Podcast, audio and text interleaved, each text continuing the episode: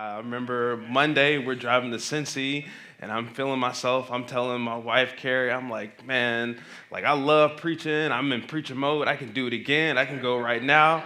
Like, I'm just talking all this stuff, and then I get a call from Pastor a couple hours later, like, hey, we need you to preach Sunday. I'm like, oh, it's a little different now.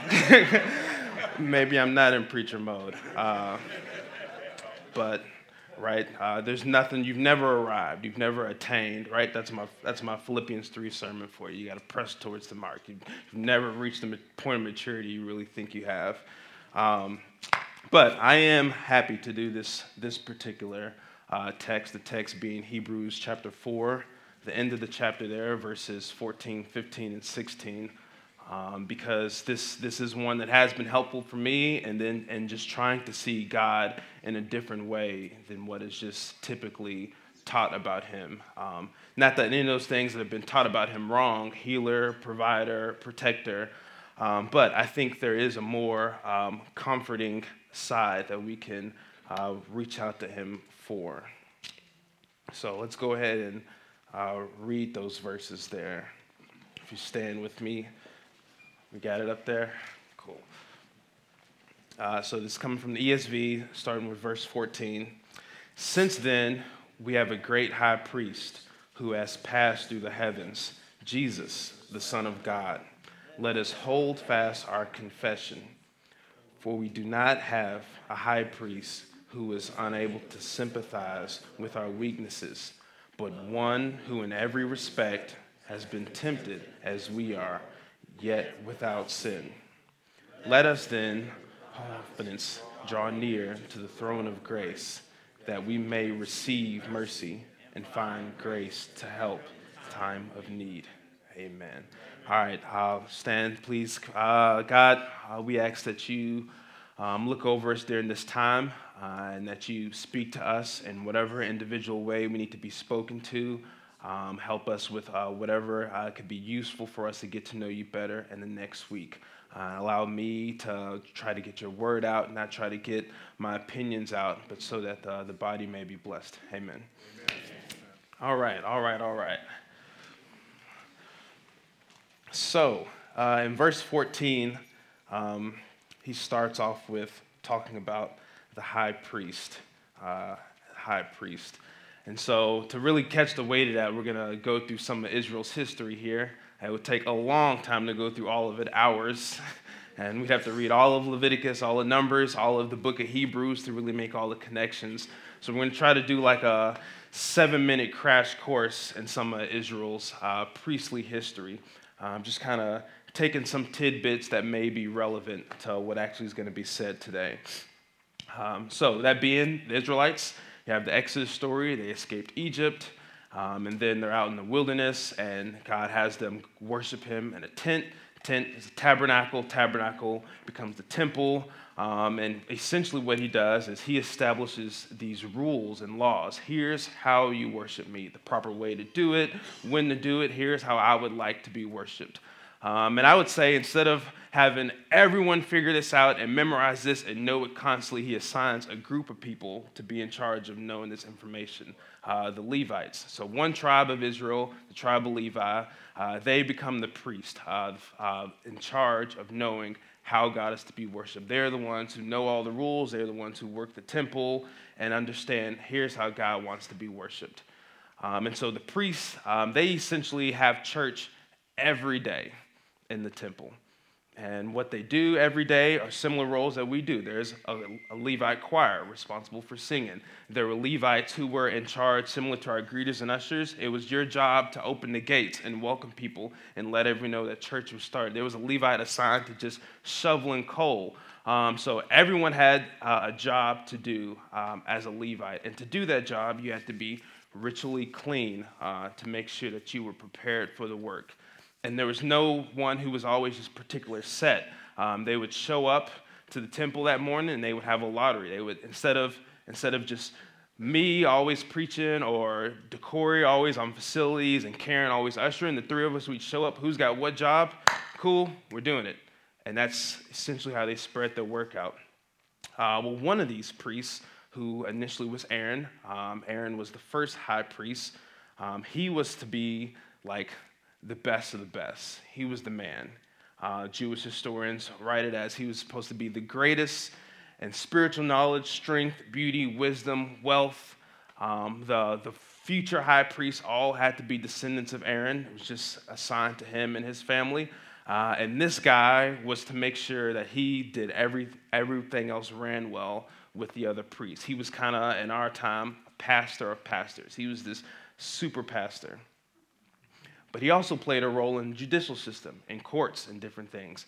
He also played a role in making national decisions. Uh, so essentially, uh, uh, what would happen? Someone, the king, would come to the high priest and ask him, Hey, should Jerusalem go to war? Should Jerusalem expand its territory on the east? And the high priest would use these, uh, the top left picture, these lights that were on his chest to, t- to try to determine yes or no is this God's will, is it not God's will?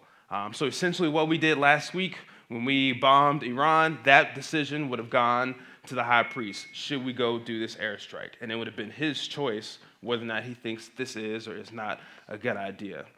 I mean, so as you can, see, this dude's the man, right? he was like vice president, pastor, and police chief all in one job. Huge role. Doesn't actually sound fun at all. Uh, but so what the what's happening here in the book of Hebrews is that the writer is trying to tell the audience something that they they may need help with, right? We need help with the history because we don't know that. They didn't need help with that. They knew that very well. But what he was trying to tell them is, hey, Jesus is like a high priest. Jesus is the high priest, in fact. Um, and so he uses different analogies throughout the book. One being the high priest's main job. Uh, if you look at this picture on the far right, uh, once a year, the high priest had to do church, the service, all by himself. He did everything. Um, and if he did it wrong, he died. And at the end of the service, he would go behind this curtain where the Ark of the Covenant was and sprinkle blood from a cup, similar to how we uh, drink the blood from the communion cup, on, on, the, on the altar as a sacrifice for the whole people. This was the Day of Atonement. And this is the curtain that was torn at Jesus' sacrifice. And so he's trying to make these connections. So that's why in verse 14 he's saying we have Jesus who passed through the heavens, because just like they would understand analogy, because the high priest passed through the curtain uh, once a year. And so he's trying to say not only is Jesus the high priest, but he's a better high priest. And so throughout the first eight, ten chapters of Hebrews, he's just making all these different points. In chapter one, here's a different point. Chapter two is a different point on why Jesus is a better high priest than what they were used to. Particularly here in verse 15, the point he's making right here is that you have a high priest who can sympathize with you. Um, so that's what really we're going to look at for the whole of today. Why was that important? Why, what's, why is that a point worth noting? What are the implications of that? And so the assumption is that they were used to a high priest that couldn't sympathize with them, uh, which makes sense. You think about his job, this dude was in the church all day long. Um, he had a house in Jerusalem, but he also had a private quarter attached to the temple because he had to be there so much. Um, there was even uh, uh, a rule, a law, where the high priest cannot be near a dead body because that would make him ritually unclean for seven days, which means he can't do the church service, which means he can't pray for the sins of the people. Uh, so let's look at a let's look at another chapter in the Bible, Leviticus chapter 10. Uh, we're going to talk about 1 through 7, but I'm only going to read starting at verse uh, 5. So I'll summarize 1 through 4 for you. Aaron has four sons. He has four sons. Uh, and the two oldest, one day, were doing their duty in the temple. They did it wrong. Fire burnt them up. They died, got consumed by fire because they weren't right. So Moses sends word for two other guys come get them just pick these cats up and just drag them out. Just drag them out. And then we're moving along. So here in verse 5, picking up the story, Aaron, high priest, says, So they came near and carried them in their coats out of the camp, as Moses had said. And Moses said to Aaron and to Eleazar and to Ithamar, Ithamar is Aaron's two younger sons, who are now going to be the new high priest because the two older ones just died. He says, Do not let the hair of your heads hang loose. and do not tear your clothes, lest you die, and wrath come upon all the congregation. So he just told them, You don't get to cry. This was part of the high priest's job. You didn't get to mourn over the dead. You didn't get to be around the dead because you'd be unclean. And he says, right, not only will wrath come on you, but the high priest is responsible for the sins of the people. The wrath would also come on the congregations. So he says, let someone else worry about that. Let your brothers and the whole house of Israel bewail the burning that the Lord has kindled. And do not go outside the entrance of the tent of meeting, lest you die. For the anointing oil of the Lord is upon you. And they did according to the word of Moses. So in verse 7, he says, Not only can you not mourn over them right now, you can't even go outside to watch the funeral in the doorway. So there's, as you can see, this was kind of a dehumanized role. People were naturally not connected to the high priest. They didn't see him as someone who could sympathize. This is a dude, this dude don't even go to funerals. He's not normal. He's president and he's vice president, police chief, and super pastor all in the same time. And we have a we just naturally have a problem with that kind of authority, right? Even in the meet and greet, you can hug everyone, hey, hey, hey, hey. Then you get to the pastor, how you doing, pastor? Right? We don't know how to handle that type of authority. You don't know how to be friends with someone who's in those really high positions. Even if it's someone at work, someone you had lunch with every day, they get promoted and now your supervisor's like, do we still eat with them? Right? Is, it, is that awkward now? So he's saying, I get this is weird for you, for someone to be in this authority and also be able to sympathize with you. So here's why I'm showing you that Jesus is better. And so, all that 10 minutes for the weight of one sentence to say, I strongly, strongly believe that when it comes to this part of the relationship, we are just as just we are just as disconnected from God and Christ as the Israelites were from their high priest.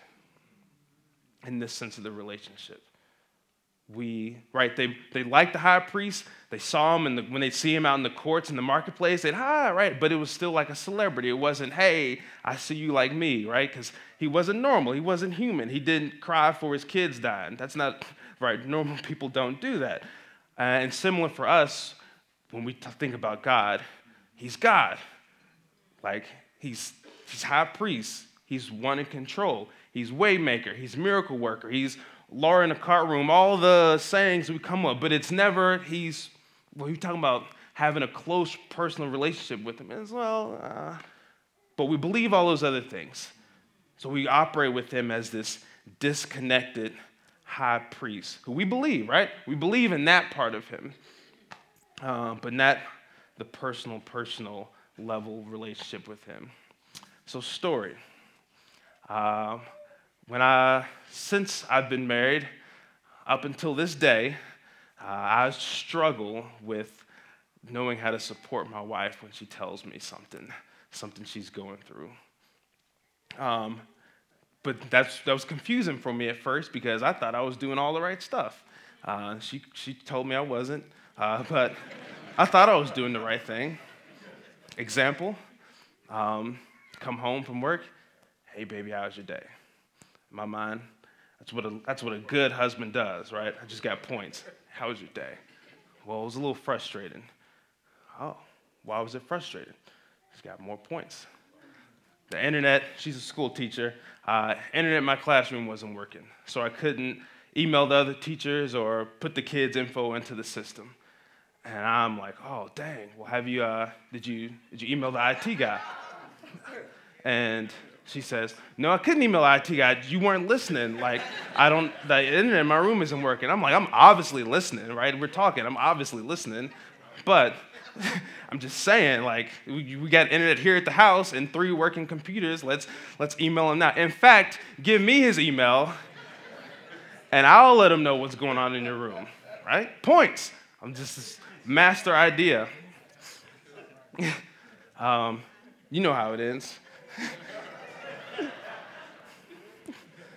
Um, but for me, took a while to realize that she didn't want someone who was just gonna like fix those problems. Um, she wanted someone who was gonna like understand her feelings and communicate that, but then let her know that I was there for her, things would be all right.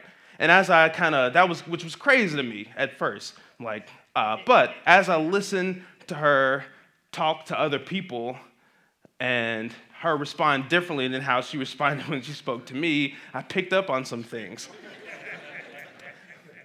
It's three things typically she was looking for someone who's going to be there for her, someone who understands, someone who's going to be a safe place for her feelings. Uh, so I would like to make the case that Christ can be these things for you.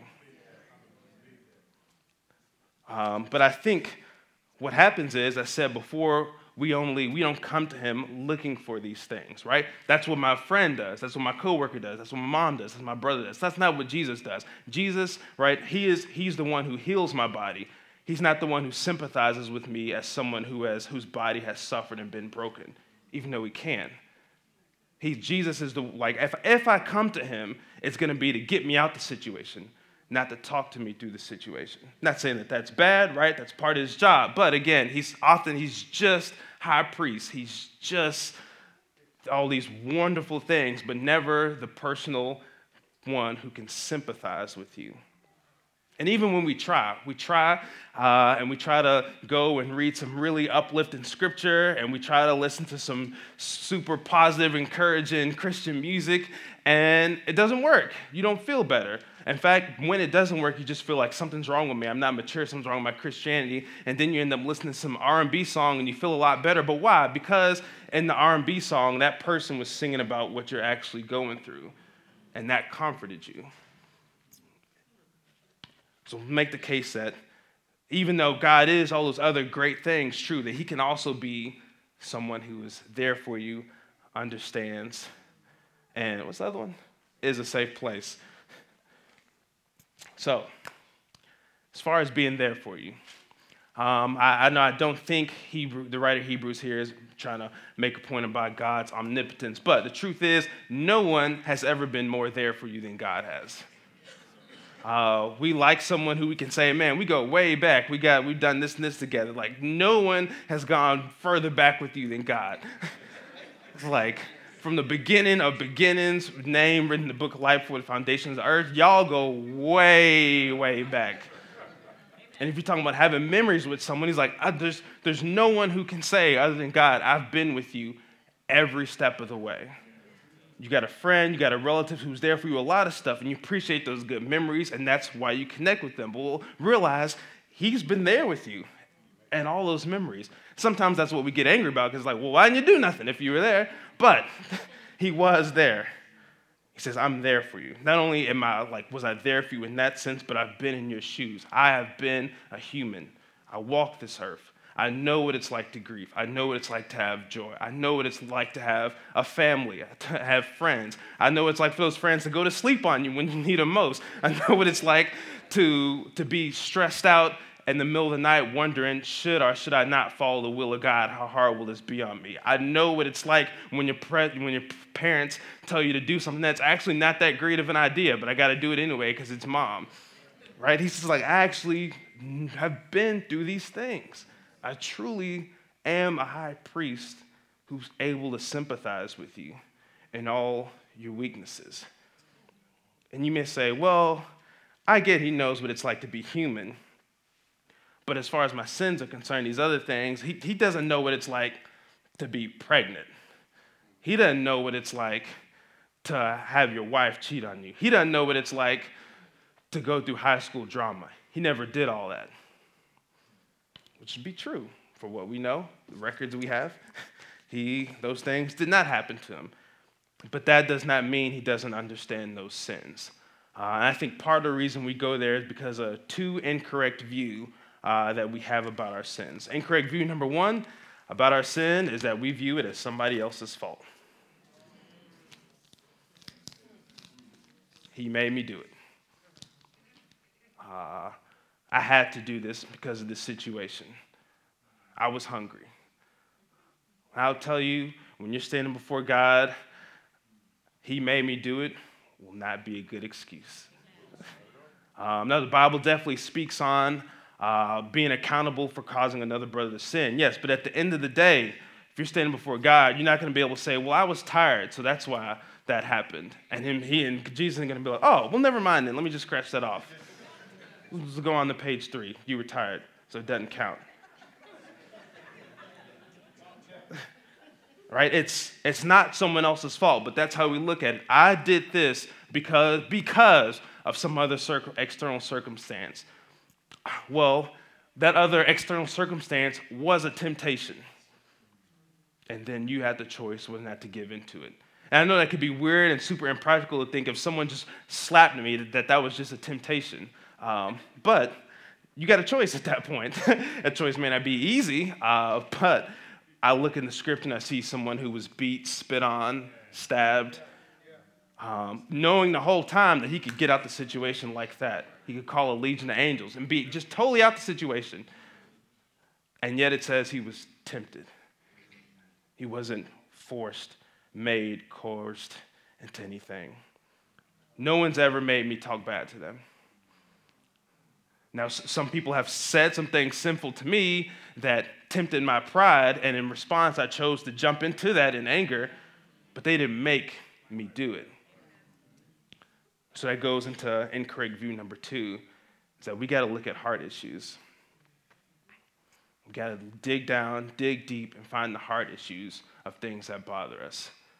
Almost everything we do is because of pride or lust. Almost everything we do, sin wise, pride or lust. But we get caught up in the specific sin. Well, uh, I, I had to do this because you know, I was, I've been in charge in the past years with the church banquet, and then it didn't happen this year. And Sister Teresa was involved this year, and she wasn't doing it right. And God wants things decent and order, and I just wanted to be right for the saints. And we come up with all these excuses. Well, the real heart is like, you got control issues, right? There was whether the other person who ran the banquet did it right or not, you were going to have a problem because your pride was attacked when you found out you weren't over the banquet this year you were going to have a problem with something along the way because your pride was hurt. And as long as you see things as that top level specific sin and don't dig down deep and say, why am I angry? Why am I frustrated? Why did that make me mad? So, issue, what, what is it about me that was attacked or threatened or was hurt that is this heart issue for me? You'll always see external things as your problems, and you'll never be able to see God as someone who dealt with that same thing. Because at the end of the day, Jesus' pride was tested. Right? When if you if you if you get uh, dumped, so you ask a girl out and she says no, whether you get fired from a job, those are two different specific circumstances, but you have to deal with how do I handle rejection in both of them. Even though they're very different specific situations. So if you get stuck on this and this and that, see, there's a heart issue of how do I handle rejection. And then you can go to the script and say, oh, Jesus had to deal with rejection a lot, more so than I've had to deal with. Um, you can see that, man, like whether or not it's I want this particular lifestyle or uh, I want to like watch pornography, they're both lust issues. One's physical, one's material, but it's both a heart issue of lust. And Jesus had to deal with that. Internet wasn't around, no, but he still had to deal with lust and he was tempted to that. And you may say, I'm not, I'm not buying that. That's a stretch. Well, let me tell you something.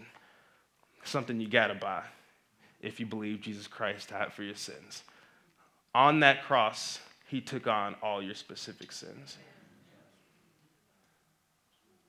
He bore the weight, he went through the pain, he felt the separation from God. And in fact, he, he, he knows you're sinning way better than you do because he took on the punishment for that sin. As a Christian, you will never have to do. So he very much is someone who can sympathize with you and was tempted in every way that you are. He knows very deeply what you're going through as a human and even in, in some of these specific issues because he his heart issues were tested in all these different ways. And so, another point with that is understanding that he, he did those things on the cross before you were born. Right? He, he, he, he, knows it so well. He knew you were going to do it and he knew how to handle it. One job of the high priest was to cover the accidental sins of the people. Um, to the point uh, so much that if you accidentally killed someone, you were allowed to stay in the Levite city of refuge until the high priest died. And then when the high priest died, you can go home and go free. Uh, And there's some Jewish history that says uh, the high priest's mom would like bring those people cookies and food because they didn't want them to go killing her sons so they could go free. Uh, but the point is, Jesus says, I'm the same way. Like, I'm covering all your sins, the accidental ones, the intentional ones. And when I die, I set the captive free.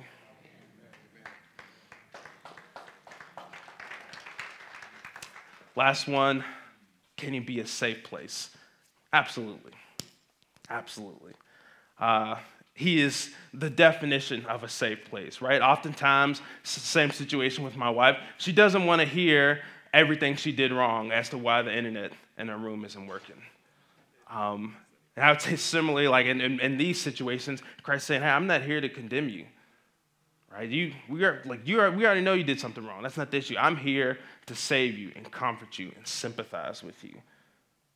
I think we, we as the body have to understand how to do that as well, right? As understanding that we don't need to talk to this person about for two hours about what they did wrong. We need to be loving and sympathizing with this person. God says, I am a safe place. I, have already, you don't have to worry about like you do with your coworker. How are they going to respond? What do they already know? It's like I already died for your sins. I already know everything you did. I've already covered it and forgiven you for it. I just want to talk to you about it. Just like you don't want that uh, your friend to fix it, you just want to talk to them about it. And he says, Do that with me. I want to be that safe place for you. Uh, and this is not to say that uh, friends aren't good, right? I'm a firm believer that godly friends are put in your life intentionally um, to be that mouthpiece and to understand how God can sympathize with you. Um, and I think it is also our job as Christians, if you are that person for someone else, to, to let them know more, more so, hey, here's how God can sympathize with you in this way and, and to show how he is this good, good father. But what happens oftentimes is that what was once just an image bearer of God and your brother, a good person to go to, they become the replacement for God. And then when brother's not around, I don't know what to do. What am I going to do now? right? Not saying Griefus will, but I think he is saying, look, uh, I'm still here. I was the source. And the people who, the Hebrew writers writing to, they need to know that as well, because in five years, the temple was going to be destroyed. The Romans were going to come through, burn it down, no more high priest, no more temple, no more sacrifices. So now what? So they needed to know this.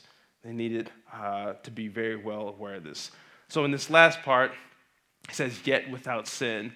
Um, I think that's something that often is what we use as like to say, well, what Jesus did didn't count. He never said. He was God. Yada, yada, yada. It wasn't, it wasn't really a thing. Um, and I think in this case, it's, it's spoken to someone who actually wants to do the right thing right? If you have to go take a test and you got one friend who's failed it four times, you got one friend who's aced it four times, who's, who are you going to go talk to for the study guide? The friend who's aced it. And so I think this is written to an audience that says, hey, if you truly want to do, uh, live a, le- a less sinful life, I'm the friend who aced the test. I'm the one who you can come talk to. And I'm not going to condemn you for what you did wrong or what you haven't been doing. I'm going to sympathize with you because I've been there and I know what it's like. Also, uh, with this idea of not sinning, we have to realize that that's just not something we want sometimes. You don't really care too much about how do I respond to my coworker without sinning. I just, I just want to know on a base level, how do I respond to my coworker without getting fired? Right? Your Christianity compels you to have a certain level of sense, but it doesn't have to be sinless. How do I respond to my coworker without my other coworkers thinking I'm crazy? How do I respond and still be in line for this promotion I know is coming up when old boy retires in two weeks? I'm not particularly concerned with doing it sinless. So he's saying, if you are actually concerned with this, then you can have so much confidence that you can come to the throne and get grace and mercy and help when you need it from the one who's been through all this. And you don't have to just see him as just the God who sits high and looks low. You can see him as the God who came down incarnate and lived and walked among us. Not that one or the other is better or bad or anything like that, but it's an extra element that I think we miss out on uh, when we just see God as the Israelites saw their high priest as just here's this super powerful dude that I can't really connect with, who doesn't go to funerals, who stays in the church all day. So, every now and then in the house, a wonderful thing happens. In our house with me and Carrie. I'll be sitting down, I don't know, typing, working on something, and then I'll hear from across the room, Cletus, can you come get this to work for me? And it's just, just my heart just sings when that happens because I know, ah, she actually wants me to fix it this time. All right, and as I get up, stretching, the smoke machine, coach has put me in the game. Because I'm like, man, I'm, I'm up. This is, this is it. because I, I know even though I'm learning slowly, uh, to, to sympathize with her feelings. For, for me, uh, in my mind, like, man, the granddaddy of it all is when I actually get to fix it. Um, and not to negate anything else said in this sermon, but I do think it's worth noting that when it comes to your sins, God wants you to know that, yes, I can sympathize with you. I can be there for you. I know what it's like. But the granddaddy of it all concerning your sin is that He can fix it is that unlike all those other high priests, right, his sacrifice worked. He didn't, he didn't have to go in once a year.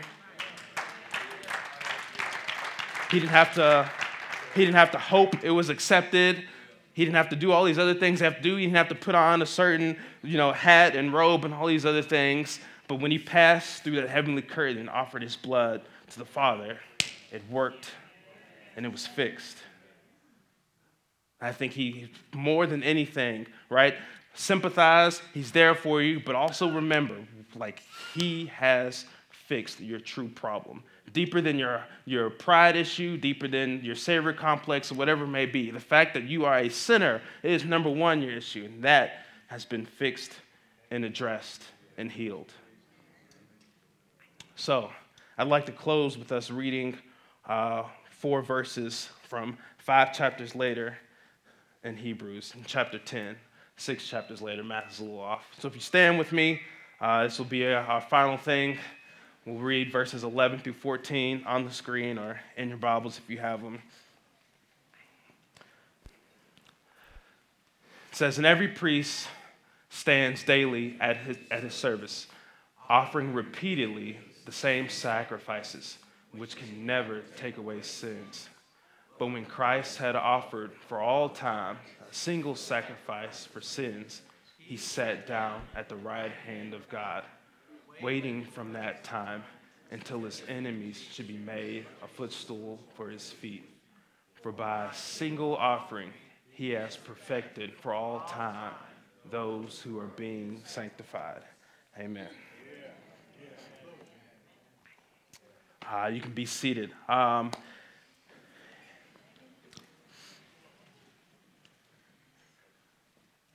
if you're a Christian, if you're a believer, um, the hope is that this is, can be for you uh, just kind of the beginning of trying to understand how do I understand God on a more personal level. And when you sing that song, what a friend we have in Jesus, all our griefs to bear. What a privilege to carry everything God in prayer. And next time you sing that, you can actually mean it. You can actually feel it. Oh, it is a privilege to carry things to God in prayer. I know right now that's that's hard to do. I'm sure if you if you tried doing your homework, you realize it's hard even to just come home and thank God that you made it home and to remember that 5 days in a row. That's it's difficult. But he says, "I'm there for you. I sympathize with you. I know what it's like." I'm one of the most relatable people in the Bible, if not the most most relatable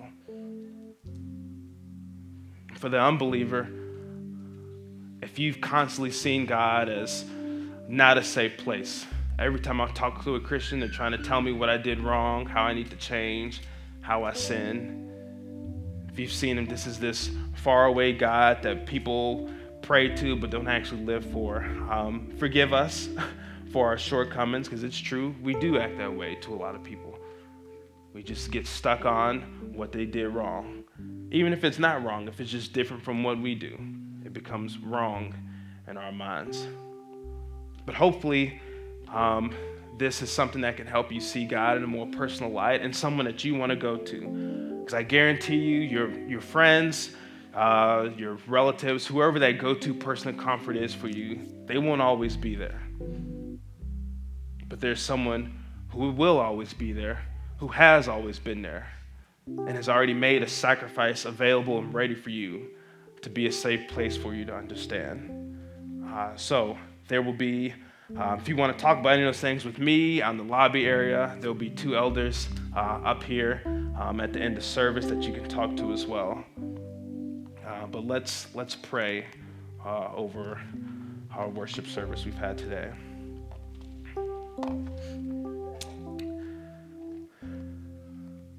God, you are a good father. Uh, some of us have not had good fathers or good mothers or good families and homes uh, to make that relationship.